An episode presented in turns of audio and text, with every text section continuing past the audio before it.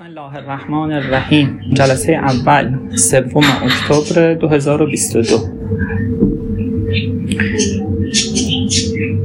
ما اگر که چشمامون رو باز کنیم خوب دوروبرمون رو نگاه کنیم همه چیزایی که می‌بینیم توی متعلق به این دنیاست. متعلق به یه عالمه که هممون توش مشترکات داریم. یعنی همدیگر رو می‌بینیم داخلش. همه یه چیزایی که چشممون می‌بینه جز بشه. حالا اگر که چشممون رو ببندیم بازم حالا ببینیم. حتی اصطلاح دیدن هم استفاده می‌کنیم تو فارسی هم. میگیم چشممون رو هم بذاریم حالا ببینیم. بازم خودمون رو داخل یه دنیای دیگه ای می‌بینیم. اینجوری نیستش که هیچ عالمی وجود نداشته باشه. فراتر از این چیزی که چشمای ما می‌تونه ببینه. چشممون هم که میبندیم یه عالم دیگه ای هست. اون عالم غیر مادیه ماوراییه سماویه. همه این اصطلاحاتیه که براش استفاده می‌کنیم بعضی موقع. برای اینکه بیشتر بفهمیم که یه همچین عالمی وجود داره؟ یه جنبه هایش رو مثال می‌زنم. مثلا اینکه نیت آدما از کارهایی که انجام میدن توی این دنیا نیست. برای مادی نیست که ما بتونیم ببینیمش. وقتی یه نفر یه کاری انجام میده نیتش درون خودشه. اینجوری نیست که به چشم ما بیاد. معلوم باشه ببینیم آها من دارم نیت مثلا ایشونو می‌بینم که داره نماز می‌خونه نیتش چیه؟ ممکنه نماز بخونه به نیت قربت الله ممکنه نیت بکنه برای اینکه دیگران ببینن. ممکنه نیت بکنه برای اینکه بتونه اعتبار کسب بکنه تو جامعه. یا هزار یه چیز دیگه. پس نیت ها مادی نیست. اون ربط به عالم درون ما داره. تمرکز و توجه ما هم متفاوته. یعنی اینجوری نیستش که توجه و تمرکز هممون یکی باشه و اون هم مادی نیست. یعنی نمی‌تونیم ببینیمش. بعضیا توجه و تمرکزشون روی اینه که مثلا خوب خوش بگذرونن. آدمایی هستن که صبح تا شب به فکر اینن که ما چیکار کنیم که بهمون به خوش بگذرونه بعضی همون اینجوریم که توجه و تمرکزمون رو پول در وردنه میگیم پول در وردن مهمه. آدم تا جوونه باید کار بکنه زحمت بکشه به اندازه کافی ثروت در کسب بکنه تا بتونه راحت زندگی کنه. یکی دیگه توجه و تمرکزش یه خورده فراتر از این حرف هست. مثلا اسلامه. مثلا میگه که من باید اسلام رو یاری کنم. خدا رو یاری کنم. حالا اینکه درست اسلام رو نشونه گیری کرده یا نکرده اون دیگه یه چیز دیگه هست ولی به هر حال منظور این که مادیاتش هم چه بسا فدا می‌کنه. مثلا امام حسین رو می‌بینیم که هرچی که داره تازه خرجم می‌کنه. تو آشورا میاد همه رو می‌ذاره وسط خرج می‌کنه. ایشون توجه و تمرکزش دیگه قاعدتا مادیات نبوده دیگه. بعضی توجه و تمرکزشون رو علم آموزیه. ما خیلی تو این ما ایرانی ها مثلا خیلی این مورد شایعه میگیم که دانشگاه رفتن مهمه. یعنی هرچی هم که پول داریم خرج می‌کنیم که بچه هم برن دانشگاه تحصیلات داشته باشن. میگیم که اونه که ارزشمنده اونه که مهمه. همه این توجه و تمرکزهای مختلفی که گفتیم اینا هیچ کدوم دوباره مادی نیست. مربوط به یه عالم دیگه ایه عالم غیر مادیه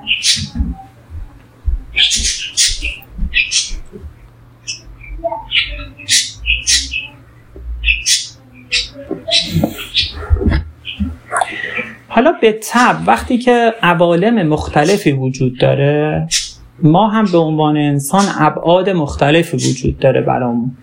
ابعاد مختلفی داریم. یه بعد مادی داریم که توی همین دنیاست. همین مادیاته.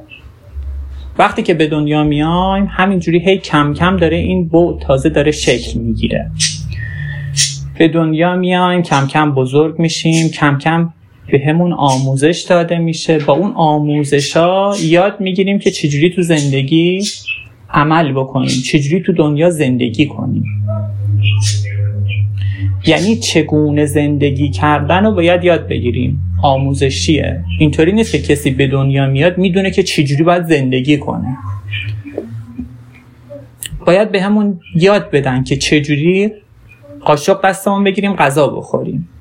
باید به همون یاد بدن که راه بریم. چجوری راه بریم؟ باید به همون راه یاد بدن که چجوری زندگی کنیم چجوری دینداری کنیم حتی. همه یه چیزایی که توی این بعد مادیه رو باید به همون یاد بدن آموزش باید بدن. یعنی چگونگی دنیا رو چگونگی دنیا مربوط به بعد مادی ماست. به فراخور اینکه یه عالم ماو... یه عوالم ماوراء مادی وجود داره. ما هم دارای ابعاد غیر مادی هستیم. ابعاد غیر مادی ما اگه بخوایم بهش اشاره کنیم اگه بخوایم که متوجهش بشیم مربوط به چرایی زندگی ما میشه. یعنی ما وقتی که به دنیا اومدیم بزرگ شدیم کم کم به همون یاد میدن میگن که این کارو بکن اون کارو بکن. اینو بخور که سلامت بمونی اون کارو بکن که بدنت قوی تر بشه اون کارو بکن که امنیت داشته باشی. کار بکن پول درار که بتونی دستت باز بشه هر کاری دلت خواست بکنی. اعتبار پیش دیگران کسب بکن که بتونی بهتر زندگی بکنی. همه اینا شد چگونگی زندگی. ولی آدم به یه جایی می‌رسه که میگه که خب حالا چرا این کارا رو بکنم؟ چرا پول ندارم؟ چرا بخورم که سلامت بمونم؟ سلامت بمونم که چی بشه؟ این چرایی زندگی دوباره خودش مادی نیست. این فرای ماده است. داریم سعی می‌کنیم که متوجه این بشیم. حواسمون جمع بشه که به غیر از این عالم مادی یه چیزای دیگه هم ما داریم. ما فقط ابعاد مادی نداریم. ممکنه از یه نفر سوال کنیم که خب چرا زندگی می‌کنی؟ چرا درس می‌خونی؟ چرا پول در میاری؟ جوابش این باشه. چون که دوست دارم چون دلم می‌خواد چون می‌تونم. همسال این جوابا. این جوابا درسته. این جوابا غلط نیست. درسته و جا, جا هم داره. ولی تا یه مرحله ای آدم اقناع می‌کنه. یعنی همه آدما به یه جایی می‌رسن که دیگه این جوابا براشون کافی نیست. یعنی ما یه موجوداتی هستیم که یه روزگاری اومده تو زندگیمون یا خواهد اومد که میگیم که خب حالا من این همه تلاش کردم این همه زحمت کشیدم که چی؟ برای چی من باید دنبال این باشم که بدنم رو سالم نگه دارم؟ قبلش همین که می‌گفتن که اینو بخور برای بدنت خوبه خوب. یا اگر می‌گفتن این خوشمزه است داشتیم بازیگوشی می‌کردیم بدو بدو می‌کردیم موقع که بچه بودیم. هی بهمون می‌گفتن این خیلی برات خوبه. این برای اینکه بدنت مثلا قوی باشه خیلی خوبه. یا اینکه خیلی خوشمزه است این امتحان کن. قبول نمی‌کردیم بازی می‌کردیم. بدو بدو. پسر بچه ها رو دیدید اینجوری زورکی یه قاشق مثلا تو دهنمون می‌کردن تازه بود اه مثل اینکه اینجا هم خوش میگذره علاوه بر بازی کردن. یه خوردن میشه خورد لذت بود. یا مثلا شاید به خانوما گفته باشن که اگر اینو بخوری این باعث میشه پوست و مود خوب میمونه. پوستت بهتر میمونه. گفتن ای چه خوب؟ خیلی این خیلی خوبه خیلی مهمه. پس باید اینو بخورم. ولی وقتی به بلوغ فکری می‌رسیم دیگه این چراها کافی نیست. میگی که خب حالا اینو خوردم. خوشمزه هم هست. حالا که چی؟ که چی بشه؟ یعنی همش بعد صبح شب بودم دنبال که یه خوشمزه بخورم. نه یه روزی هم میاد که میگی که اصلا من می‌خوام روزه بگیرم. می‌دونم این غذایی که جلوم خوشمزه است. منتها به خودم گفتم که الا بلا من تا وقت افتار نشده نمی‌خورم. خوشمزم هست خاصیتم داره برای من ولی من نمی‌خوام. من اراده کردم که نخورم. این بلوغ فکری خیلی مهمه. کسی که می‌رسه به بلوغ فکری تازه کم کم داره یعنی ظرفیت اینو پیدا می‌کنه که حالا خودش رو پیدا کنه خودش رو بفهمه.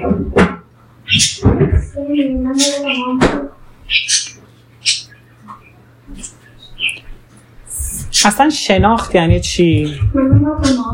شناخت یعنی درک کردن یعنی فهمیدن.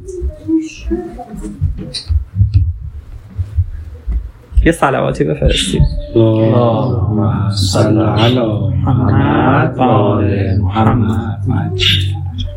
شناخت یعنی درک کردن. خودشناسی یعنی خودم رو درک کنم خودم رو بفهمم. این درک کردن و شناختن و فهمیدن این الفاظ مختلفه که برای یه مفهوم استفاده می‌کنیم. با فهمیدن میریم جلو. فهمیدن یعنی چی؟ ما یه چیزی رو بیرون می‌بینیم. دیدن یه مرحله است ولی جلوتر که میره یه دفعه میگیم که آها الان فهمیدم. یعنی قبلا همون رو می‌دیدم. یعنی تو بعد مادیش هیچ اتفاق جدید نیفتاده قبلا هم من این درخت رو می‌دیدم الان هم می‌بینم. الان یه دفعه میگم آها من فهمیدم. که چی؟ نه اینکه وجود این درخت رو فهمیدم چراییش رو فهمیدم.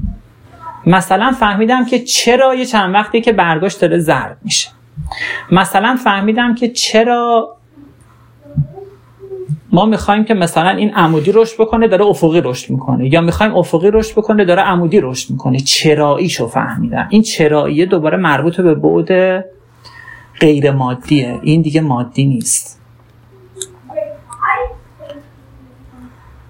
وقتی یه چیزی رو می‌فهمیم انگار یه چراغی در وجود خودمون روشن میشه.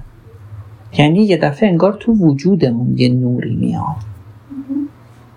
این فهمیدنه هم مادی نیست. این فهمیدنه اصلا مربوط به عالم بیرون نیست.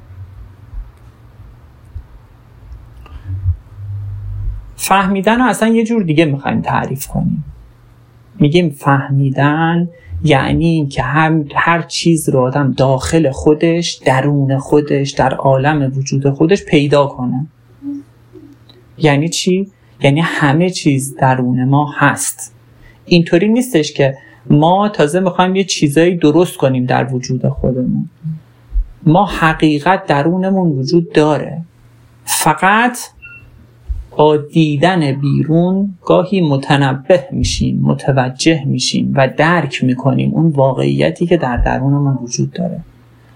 حقیقت تمام و کمال در وجود ما هست. فقط کافیه که به یه مرحله برسیم که بتونیم پیداش کنیم. چرایی زندگی در وجود من هست. اینطوری نیست که چرایی زندگی رو من باید بیرون جستجو کنم پیداش کنم. برم مثلا سفر کنم برم یه کشور دیگه تا ببینم تو اون کشور من برای چی وجود دارم؟ من برای چی هستم؟ یا من چی هستم؟ خودم رو پیدا کنم. چرا سفرم می‌کنیم ما؟ سفرم می‌کنیم ولی برای اینکه خودمون رو پیدا کنیم. درون خودمون پیدا کنیم. یعنی این همه یه چیزایی که بیرونم آینه بشه که من خودم رو پیدا کنم. نه اینی که سفر می‌کنم که یه چیزایی پیدا کنم به خودم اضافه کنم. ما همه چیز هممون داریم. چیزی کم نداریم.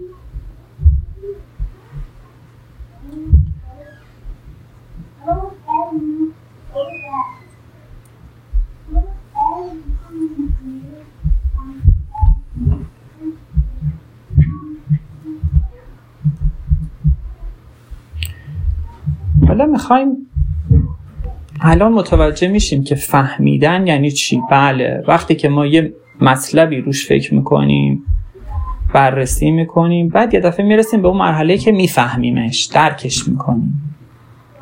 خب این خودش یعنی خودشناسی؟ نه خودشناسی یه پله هم از این بالاتره.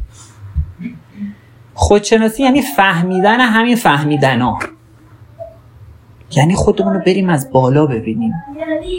تا ما که خودمون داریم از پایین می‌بینیم.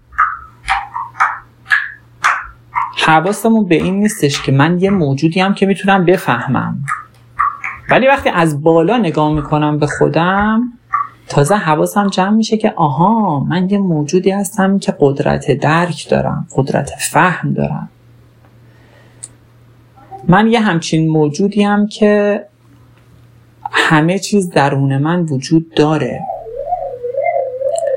تا اون موقعی که از پایین داریم نگاه می‌کنیم از جایگاه خودمون نگاه می‌کنیم هر چیزی رو که می‌بینیم به هم ریختگی می‌بینیم تو دنیا. یعنی می‌بینیم که انگار هیچ چیز سر جای خودش نیست. انگار ما هم اصلا اومدیم که اینا رو درست کنیم. ما اینجوری فکر می‌کنیم که میگیم خدا ما رو فرستاده که اینا رو درست کنیم دیگه. الان چقدر مشکلات تو جامعه وجود داره؟ اصلا ما وظیفه داریم تلاش کنیم اینا رو درست کنیم. پس ما مسئولیتمون تو دنیا چیه؟ درست کردنه مشکلاتی که تو دنیا وجود داره. چه از طبیعت بگیریم چه از افکار و اعمال آدما گرفته چه از وضعیتی که خودمون توش قرار گرفتیم. مثلا از این ناراضیم که میگیم خب مثلا شرایط مادی و مالی به اندازه کافی به صورت یکسان بین آدما تقسیم نشه. ما باید تلاش بکنیم تا بتونیم که جامعه رو به جایی برسونیم که همه آدما از یه حد اعتدالی برخوردار باشن یعنی ثروت جمع نشه یه جایی. ثروت بین آدما پخش باشه. همه از یه رفاه نسبی برخوردار باشن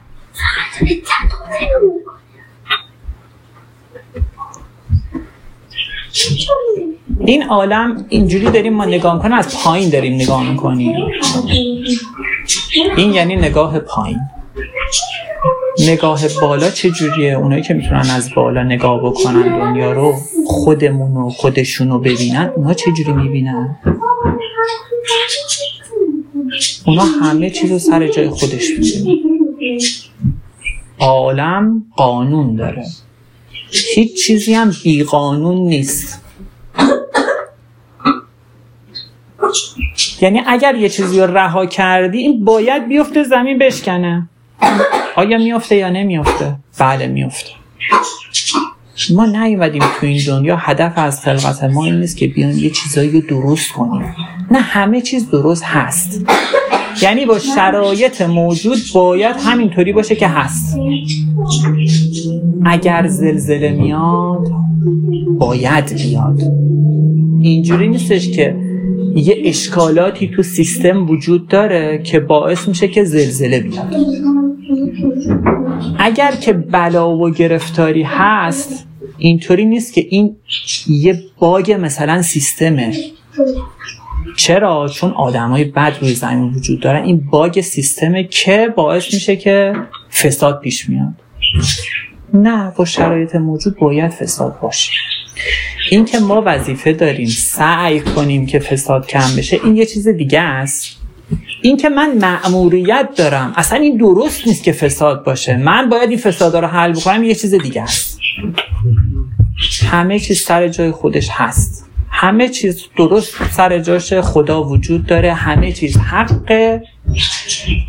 اگر کم و کاستی هم ما کم و کاستی هم می‌بینیم این کم و کاستی برمیگرده به اینکه ما نگاهمون درست نیست. ما هنوز از بالا نتونستیم نگاه کنیم.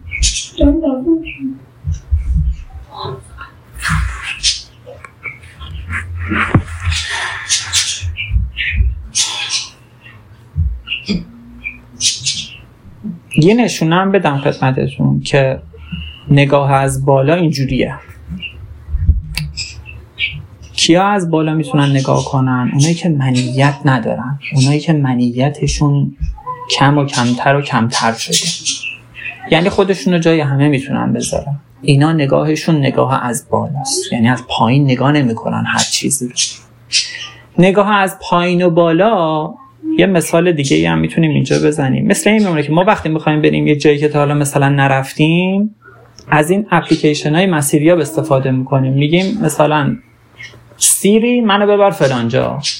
بهمون راه میده. خودمون فکر می‌کنیم میگیم که خب اینجا که من می‌خوام برم از این خیابونه که برم بپیشم برم اونجا می‌رسه به فلانجا. چرا این منو داره می‌بره تو کوچه پس کوچه ها میچرخونه از این ور می‌بره از اون ور تا برسن به اونجا. فرقش چیه؟ فرقش اینه که من از پایین دارم نگاه می‌کنم. ولی اون داره از بالا نگاه می‌کنه. من از پایین نگاه می‌کنم. میگم که خوبی خیابونه هست اونم که هست اونم که هست. اینجوری که برم میچرخه می‌رسه به اونجا. ولی اون اپلیکیشن اگر درست کار بکنه داره از بالا نگاه می‌کنه. اولا که مسیرهای مختلف رو چک می‌کنه. مقدار ترافیک هر کدوم هم حساب می‌کنه. چند تا چرا قرمزم تو راه وجود داره حساب می‌کنه. دست آخر میگه از این راه برو. این یعنی نگاه برو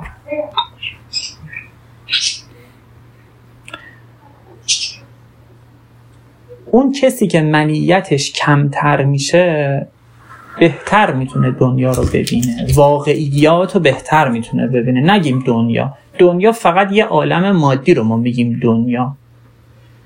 بگیم عوالم هستی رو می‌تونه بهتر ببینه می‌تونه از بالا ببینه می‌تونه خودش رو از بالا ببینه.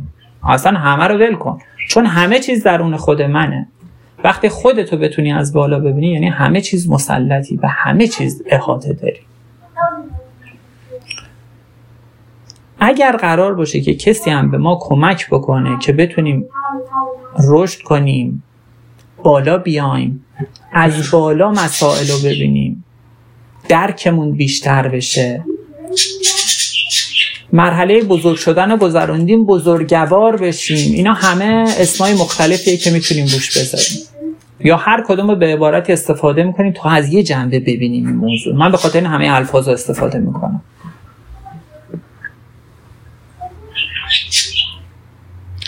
کیه که می‌تونه کمکمون بکنه؟ کسیه که خودش اینجوریه. خودش باید بتونه نگاه بکنه دیگه از بالا.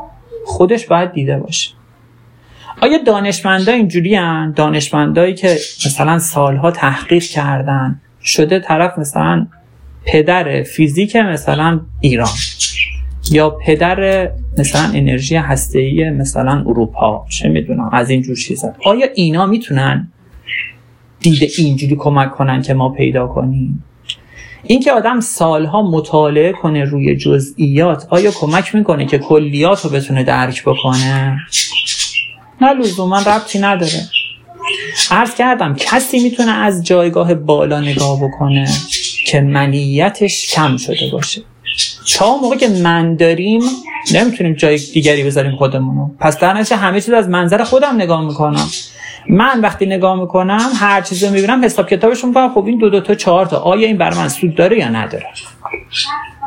ایشون رفیق منه اوشون رفیق من نیست. پس در نتیجه ایشون اولویت داره.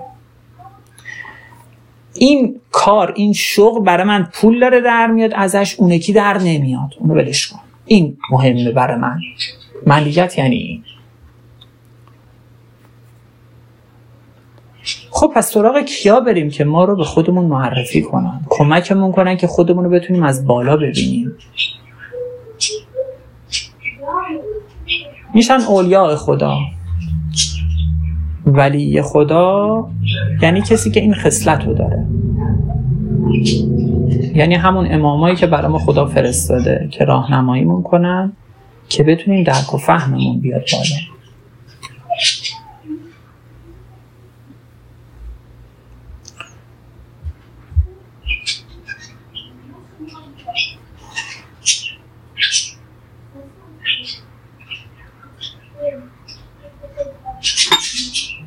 این جلسه رو با شعری از بابا تاهر تموم بکنیم.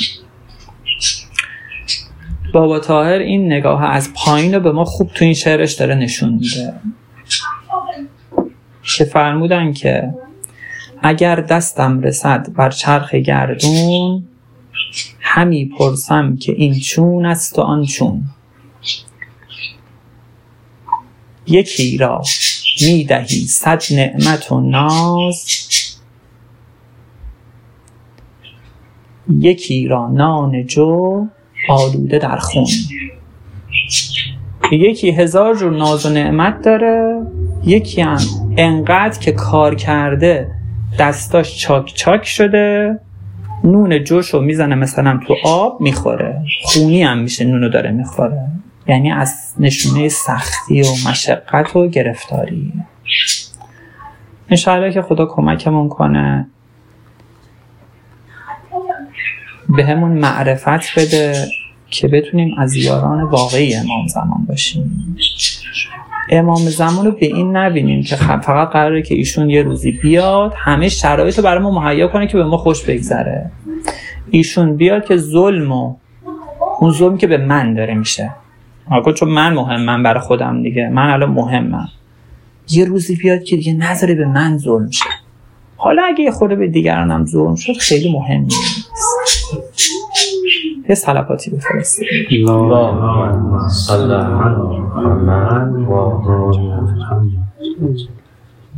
ناصرم زحمت می‌کشید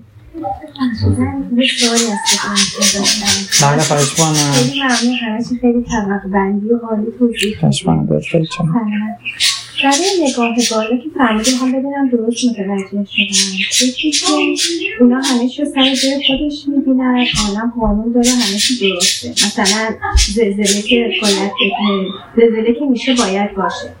منظور از اینا یعنی اینکه راضی به رضای خدا باشیم تسلیم به امر خدا باشیم. مخصوصا که تو شعر آخر حالا اشاره به نگاه بالا کردیم مفهوم کل بله دیگه مفهومش همونه دیگه. فقط اینکه حالا می‌خوایم که کم کم پیش بریم تا برسیم به اون جایی که خدا رو معنی کنیم.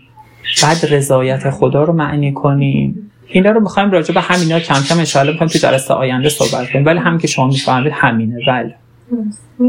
خواهش می‌کنم. می‌تونم سوال بپرسم؟ یا دوباره اول بله نه خواهش می‌کنم در خدمتتون. اینکه فرمودین ما همه چی تو من هست من اون واقعا متوجه نمیشه میشه یکم بیشتر توضیح همه چیز مطمئن هست. چون من به خودم که نگاه می‌کنم انواع از همه ضعف ها و نقصان ها رو می‌بینم. چه از لحاظ فیزیکی و جسمی چه از لحاظ اخلاقی رفتاری فلان. که همه چی توی ما هست منظور اینه که کشفش نکردیم یا می‌تونیم بهتر باشیم و پتانسیلشون داریم. اینو در یکم بیشتر باز کنیم. خواهش می‌کنم. حتی همه این مسائل همین چیزایی که ما داریم راجبش صحبت می‌کنیم و کم کم میریم جلو. منتها یه مثال بزنم. آیا اون چیزی که اسمشو می‌ذاریم وجدان؟ اون چیزی که وجدانیات اسمشو می‌ذاریم. یعنی مثلا میگم یه اتفاقی داره میفته بعد یه دفعه به خودمون میگیم نه خداییش این کار خوب نیست. مثلا داریم یه حرکتی میریم انجام بدیم یه برخوردی بکنیم یه دفعه انگار از درون یه ندایی یه نمی‌دونم اسمشو چی بذاریم. انگار یه صدایی میاد از درونمون. میگه که نه این نامردیه. اون از کجا اومد؟ اونو کسی به ما یاد داد؟ مثلا چون که من پدرم مثلا مسلمون بود به من یاد داد یا چون من رفتم مثلا درس خوندم اینو فهمیدم. نه اینجوری نیست. این برای همه آدما مشترک. این یه بارقه هایی از معرفتیه که از اون چیزی که همه اون چیزی که ما داریم یه گاهی گداری یه ذرش رو می‌بینیم. می‌بینی؟ اصلا ربطی به بیرون هم نداره. درونیه. یا اینکه وقتی که دعوامون میشه معمولا از وجدان خوب کجا استفاده می‌کنن همه؟ وقتی که راجع به طرف مقابلشونه. یعنی ما هیچ وقت سراغ وجدان نمیریم. مگر اینکه بخوام یکی رو قانع کنیم که این کارو نکن در حق من. این کم لطفی رو به من نکن. میگیم وجدانه. وجدانت اجازه میده که این کارو بکنی. آخه خداییش این حقه که تو الان مثلا اینجوری بکنی. ما با یه بند خدایی داشتیم کار می‌کردیم. میگفتش آخه وجدانن ما چهار نفریم اومدیم اینجا داریم کار می‌کنیم. تو اومدی وایسادی اینجا نمی‌ذاریم ما کارمون زود تموم کنیم بریم. از وجدان وقتی می‌خوایم مایه بزنیم از وجدان طرف مایه می‌ذاریم. کاری وجدان خودمون نداریم. نمیگیم که آخه وجدان خودم نکن اجازه میده که من وسط کار اون بند خدا باشم. نه میگیم آقا مگه تو وجدان نداری؟ نه یا وسط کار من.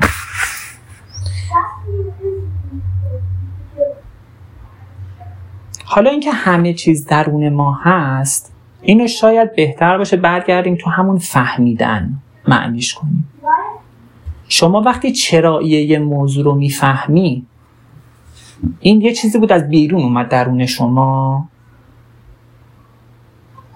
ابو علی سینا یه کتاب رو تو این فیلمش نشون می‌داد حالا. گفت من این کتاب رو چهل بار خوندم. همه کلماتش هم حفظم. یه بنده خود کتاب آورد بهش به یادتون باشه دیده باشی. بفروشه بهش. گفت نه بابا این کتاب من چهل بار خوندم نفهمیدم چی میگم. یادم نمیاد اون خدا اصرار کرد. چی شد؟ کتاب رو گرفت بازم؟ گرفت رفت یه بار دیگه نشست خوندن. نشست خوندن شیفتش شد. دید مثل که می‌فهمه این دفعه. این دفعه یه فرقی کرد با دفعه های قبل. این فهمه رفتی به اون کتاب داشت. خب اگر به اون کتاب رفت داشت که این چه دفعه خونده بود کلماتش رو حفظ بود. چی میشه که یه دفعه میگیم آها من فهمیدم. وقتی یه واقعیتی برای ما روشن میشه این روشن شدن اصطلاح روشن شدن استفاده می‌کنیم آیا این رفتی به بیرون ما داره؟ آیا تو دنیا یه تغییراتی اتفاق میفته الان شما نگاه کن ببین که چجوری دنیا رو الان می‌بینی. چقدر می‌فهمی از دنیا؟ چرایی دنیا رو؟ ده سال پیش چقدر میفهمیدی؟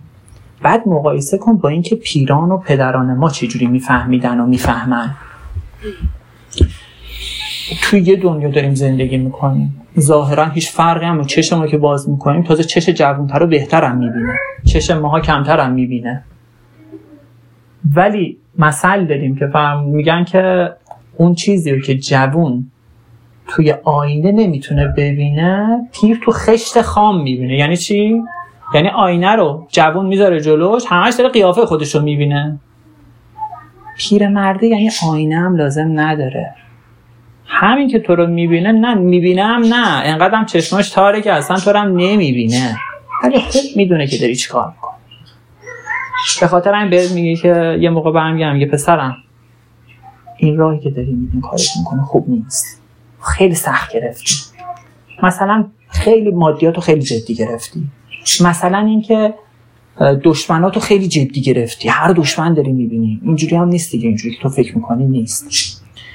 یا اینکه مثلا میگه که با بچت نه بچت انقدر بهش سخت نگیر. در حالی که می‌بینیم مثلا میگم و حالا انشاءالله قسمتتون میشه. در حالی که می‌بینی بابات مثلا یه دو ساعت کلا اومده تو خونتون. دو تا برخورد شما رو دیده که با بچه چجوری برخورد می‌کنه یا با خانم چجوری برخورد می‌کنه یا خانم تو می‌بینه که با شما چجوری برخورد می‌کنه؟ یه دفعه می‌بینه یه چیزایی میگن آدم بیا کجا فهمیدن اینا رو؟ ما که تازه خیلی هم مراقب بودیم پیش دیگران خیلی هم مثلا اصلا نشون ندیم.